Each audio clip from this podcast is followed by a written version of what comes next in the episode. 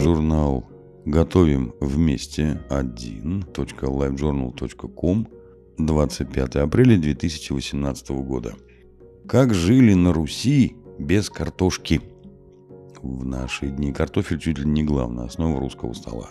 Но еще не так давно, все каких-то 300 лет назад, его в России не ели. Как же жили без картошки славяне? Картофель на русской кухне появился только в начале XVIII века благодаря Петру Великому. Но распространяться среди всех слоев населения картошка начала лишь в царствовании Екатерины. И сейчас уже сложно представить, что же ели наши предки, если не жареную картошку или пюре. Как они вообще могли прожить без этого корнеплода? Постный стол. Одна из главных особенностей русской кухни – разделение на постную и скоромную. Около 200 дней в году приходится в русском православном календаре на постные. Это значит никакого мяса, никакого молока и яиц. Только растительная пища и еще в некоторые дни рыба. Кажется, скудно и плохо? Вовсе нет. Постный стол отличался богатством и изобилием, огромным разнообразием блюд. Постные столы крестьян и довольно зажиточных людей в те времена не сильно отличались. Те же щи, каши, овощи, грибы – Единственное отличие было в том, что жителям, которые не жили рядом с водоемом, сложно было добыть на стол свежей рыбы. Так что рыбный стол в деревнях бывал редко, а вот те, у кого деньги водились, могли его себе позволить. Основные продукты русской кухни. Примерно такой ассортимент был доступен в деревнях, но надо учитывать, что мясо ели крайне редко. Обычно это случалось осенью или в зимний мясоед перед масленицей.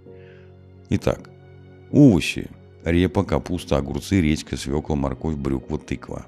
Каши овсяная, гречневая, перловая, пшеничная, пшенная, житная, ячная. Хлеб, преимущественно ржаной, но был и пшеничный, более дорогой и редкий. Грибы, молочные продукты, сырое молоко, сметана, простокваша, творог.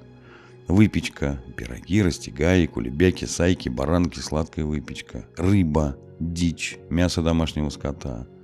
Приправы, лук, чеснок, хрен, укропчик, петрушка, гвоздика, лавровый лист, черный перец. Фрукты, яблоки, груши, слива. Ягоды, вишня, брусника, калина, клюква, морожка, костяника, терн. Орехи и семечки. Праздничный стол. Боярский стол, да и стол зажиточных горожан отличался редкостным изобилием. В 17 веке количество блюд увеличивалось, столы как постные, так и скоромные делались все разнообразнее.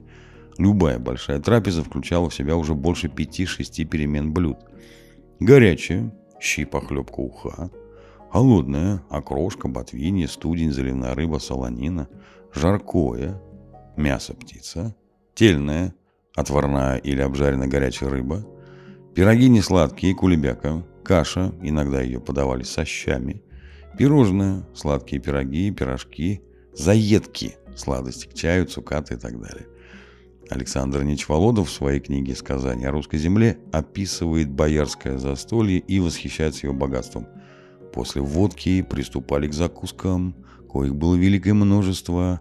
В постные дни подавались квашеная капуста, разного рода грибное и всевозможное рыбное, начиная от икры и балыка и кончая паровыми стерлядями – сигами и различными жареными рыбами. При закуске же полагалось и ботвинье борщовое. Затем переходили горячее ухе, которое подавалось тоже самого разнообразного приготовления. Красное и черное, щучье, стерляжье, карасевое, сборное с шафраном и прочь. Тут же подавали и другие блюда, приготовленные из лососины с лимоном, белорыбицы со сливами, стерляди с огурцами и так далее – Затем шли тельные к каждой ухе с приправою, часто запеченные в виде различного рода животных, также пироги, приготовленные на ореховом или конопляном масле со всевозможными начинками. После ухи следовали рассольная или просольная, всякая свежая рыба, приходившая из различных краев государства и всегда под зваром, соусом с хреном, чесноком и горчицей. Обед заканчивался подачей хлебенного, разного рода печений, пышек, пирожков с коринкою, маком, изюмом и др. Первое, что бросалось заморским гостям, если они попадали на русское пиршество, обилие блюд неважно, постный был день или скоромный.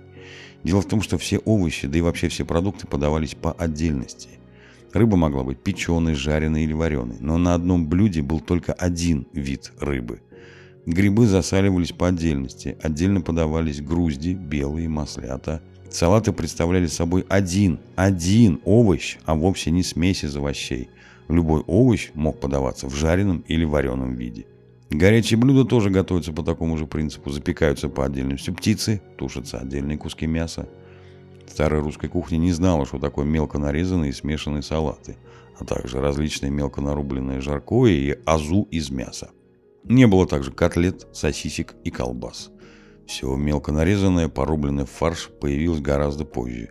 По известной причине, потому что правители государства российского боялись отравления. Согласитесь, фарш добавить яд гораздо проще, чем в цельный кусок мяса. Похлебки и супы. В 17 веке окончательно оформилось то направление кулинарии, что отвечает за супы и прочие жидкие блюда. Появились рассольники, солянки, похмелки, они добавились к дружной семье супов, стоявших на русских столах. Похлебок, щей, ухи, обычно из одного какого-то вида рыбы, да, так что принцип все по отдельности соблюдался. Что еще появилось в 17 веке? Вообще, этот век – время новинок и интересных продуктов русской кухни. Завозится в Россию чай. Во второй половине 17 века появляется сахар и расширяется ассортимент сладких блюд – цукатов, варений, конфет, леденцов. Наконец появляются лимоны, которые начинают добавлять в чай, а также в похмельные наваристые супы. Наконец, в эти годы было очень сильное влияние татарской кухни. Поэтому большую популярность приобрели блюда из пресного теста – лапша, пельмени и вареники. Когда же появился картофель? Все знают, что картофель появился в России в 17 веке благодаря Петру Первому. Это он завез из Голландии семенной картофель.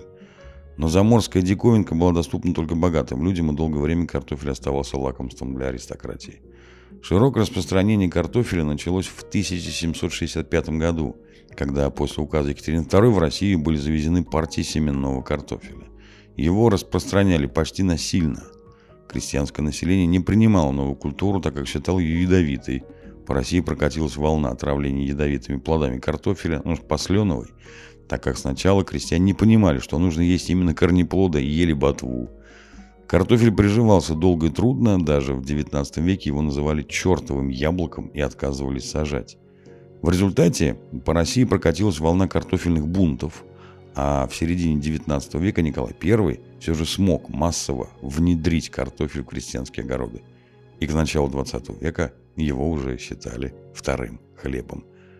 Будьте здоровы и хорошего настроения.